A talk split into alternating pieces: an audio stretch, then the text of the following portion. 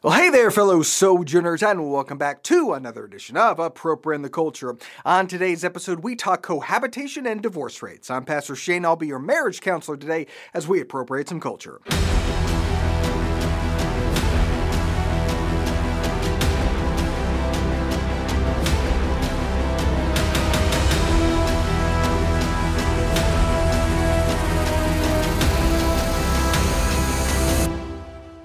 So, a recent study has been making the rounds which simply reinforces what a lot of long standing research has said on the topic that cohabitation before marriage makes you less likely, not more likely, to have a successful marriage. Here's some discussion I saw on this. Two out of three new marriages are preceded by living together. But according to a recent study, couples who live together before marriage are 50% more likely to get divorced. Wow. Wow. Is it smart to live together before marriage? I think it is smart. I don't know. I don't know about that percentage. I don't know who they were polling, Yeah. but I think it is smart. My husband and I lived together when we were engaged. Okay, and we learned a lot about each other in that year. Stuff that is not a big deal. That should never be a deal breaker. And I actually think we learned a lot about each other, and it was it was it made getting married and coming home after the honeymoon. It felt like really comfortable for me. So, it's smart to move in together because you'll learn things about each other that are totally trivial and shouldn't be deal breakers. Um, well, if what you're gleaning from cohabitating together before marriage is totally trivial and isn't a deal breaker and doesn't really matter, then why is it important to cohabitate before marriage?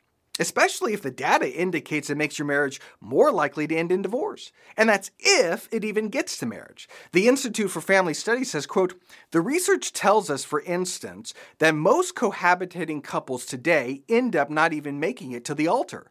One recent study found that 54% of first time cohabiting couples saw their relationship end in a breakup within six years of moving in together, whereas only 33% had tied the knot in the same time frame. Correct, most cohabitating couples don't even make it to marriage and end up like this. None of I that. think no, you shouldn't get. You should no. Really? No, I was It I was with someone for a long time and living with them and thinking that it would grow into something that where we're Right. going to finally get married, and it didn't happen after six years of being with someone. Oh, but you weren't already engaged though. No, we were gonna be engaged, but Oh. It never it never happened. there, so I'm waiting when I when I should have just let his butt go because my husband was waiting somewhere around there. You know, Yeah. I listen. Right. Yeah, Yeah, yeah. yeah. Because you're sitting there waiting for someone who is not ready. After two years, I think that should be it. But I But think, I think what the mistake you made, you didn't have a date set. I had a lot of dates set. In your mind. Right. I had a Thank year. No, I said Thank it to him. I want at after a year and a half, I want to be engaged. I want to No, get you gotta be married. engaged, and then you move in together. No, see, I was already in there, so there you go. Now, that point about engagement is a valid one, and that is also borne out in the data. According to an IFS report, the risk of marital failure is especially high today for married men and women who moved in together without an engagement. Those who slid into cohabitation before getting engaged were markedly more likely to end up divorced or separated. 34% of those who cohabited prior to an engagement ended up seeing their marriage end, compared to just 23% of those who did not move in together until after an engagement or the wedding. Engagement before cohabitation leads to better results, and marriage before cohabitation leads to even better results, which indicates then that there is a correlation between commitment and successful marriage. Shocking, I know. The initial moment of moving in together might seem like taking the relationship to the next level, but in actuality, it simply reinforces the lack of commitment. Every single day that you play marriage emphasizes distrust and a lack of commitment. What you're communicating to your partner is, you're a fake spouse, and I'm not fully committed to you. I need an easy out in case one of these trivial things I discover about you is going to be a deal breaker. Days go by, you're a fake spouse, and I'm not fully committed to you. Months go by, you're a fake spouse, and I'm not fully committed to you. Years go by, you're a fake spouse, and I'm not fully committed to you. Is it any wonder why that doesn't work? Psychologists Scott Stanley and Galena Rhoades in their studies lay out some reasons why cohabitation doesn't work in these summaries. First, having a low commitment option available means that many couples move in too quickly without establishing the kind of jointly committed love that is the foundation of a good marriage. Likewise, this option also means that people can live together for reasons of utility. It's more convenient, it allows you to save money on rent, and so forth. That ends up being a bad basis for moving on to marriage later. In fact, men and women who moved in together for such reasons are more likely to land in divorce court than those who do so in order to spend more time together. Second, cohabitation itself increases the odds that cohabiting partners adopt a less committed view of marriage, one which makes them more accepting of divorce. This low commitment mentality makes them more vulnerable to marital dissolution when times get tough. Third, because so many cohabitations today do not lead to marriage, young men and women often end up accumulating multiple cohabiting partners before they do tie the knot. A study of women from Stanford University found that serial cohabitations put them at an especially high risk of later divorce when they do marry. Finally, when couples just slide into cohabitation rather than decide to be together, they risk getting locked into a relationship and possibly a marriage with someone who is not the best fit for them. About 64% of recently married Americans who lived together before marriage acknowledged this was indeed their path into cohabitation before entering marriage. Also, and this is a bit of a pet peeve, but if you've been cohabiting with someone for years and then you get married, you should not get a gift registry. Wedding presents are not to celebrate your marriage. That's not what they are. That's not why we did that. The tradition was born out of the fact that usually you had two young people getting married who don't have anything. So family and community would come together and go, Here, here's some dishes, because you don't have dishes, and, and here's some things to help get you started in your life together. But if you're 50 and on your third marriage, no, you don't get a wedding present. Same thing with baby showers. First kid, yes, because you don't have anything, you don't know anything. So family and community come alongside and, and give things to get you started. But by your fourth kid, no, knock it off. Have some self respect. Anyway, rant aside, what this study shows is that the Bible once again is right about everything. Commitment, then intimacy, is the path to success in marriage. But unfortunately, our culture's wisdom reigns and it's affected even purported Christians. Pew Research found that 58% of white evangelicals believe that cohabitation is morally acceptable if a couple plans to marry. A 2012 General Social Survey found that 41% of Christians believe that living together is acceptable even without marriage plans. Well, it's not morally acceptable.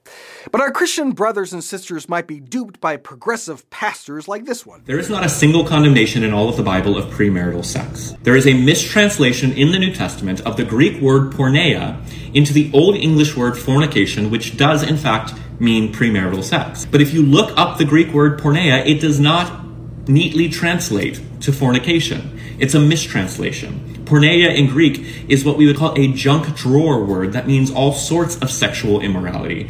And that category of what is sexually immoral is different based on what culture or values ah. you have. So there is no clear condemnation of premarital sex in the Bible. Okay, so first of all, this is totally disingenuous because if what is sexually immoral is different based on what culture or values you have, as you said, then what difference does it make if porneia is a specific or broad term?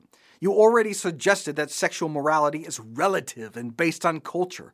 So even if porneia was a very, very specific term and concretely defined as premarital sex, you would still dismiss it as, eh, that was based on their culture and their values.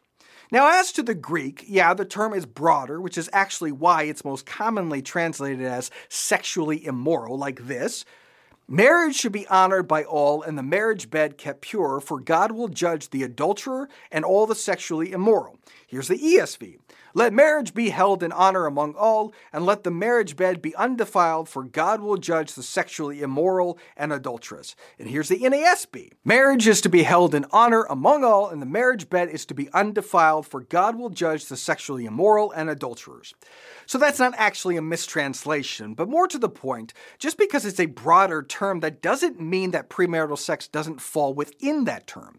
And looking at the totality of Scripture, it's clear the Bible regards premarital sex as wrong. Here's some Old Testament, Deuteronomy. Her father will say to the elders, I gave my daughter in marriage to this man, but he dislikes her. Now he has slandered her and said, I did not find your daughter to be a virgin, but here is the proof of my daughter's virginity. Then her parents shall display the cloth before the elders of the town, and the elders shall take the man and punish him. They shall fine him a hundred shekels of silver and give them to the young woman's father, because this man has given an Israelite virgin a bad name. If premarital sex is perfectly fine, then why would it be a slander to say that she's not a virgin? Why would that give her a bad name? From that text, there is clearly an expectation of virginity before marriage and shame and disgrace if there's not. And we see that throughout the Old Testament. Okay, so that's the Old Testament understanding of premarital sex. What about the New? Well, let's take a look at this 1 Corinthians. Now, for the matters you wrote about, it is good for a man not to have sexual relations with a woman.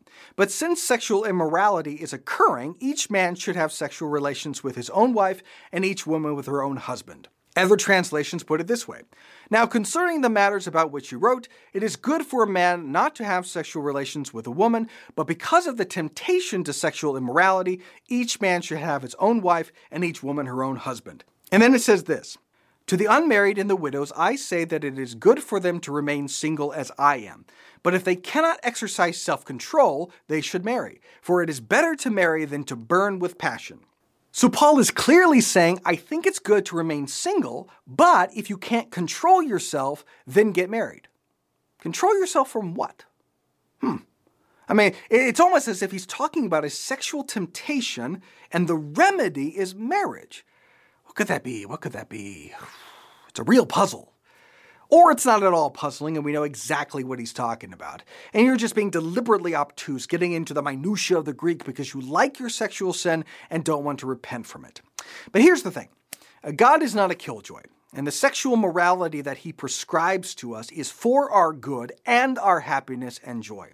And the more and more sociological studies are done on these topics, the more and more that bears out. Alrighty, well, that'll do for today. Like, subscribe, leave a comment. I always like comments. Leave a five star review. Follow me on the major socials. Join my author's Facebook page. And I'll see you next week for more Appropriate in the Culture.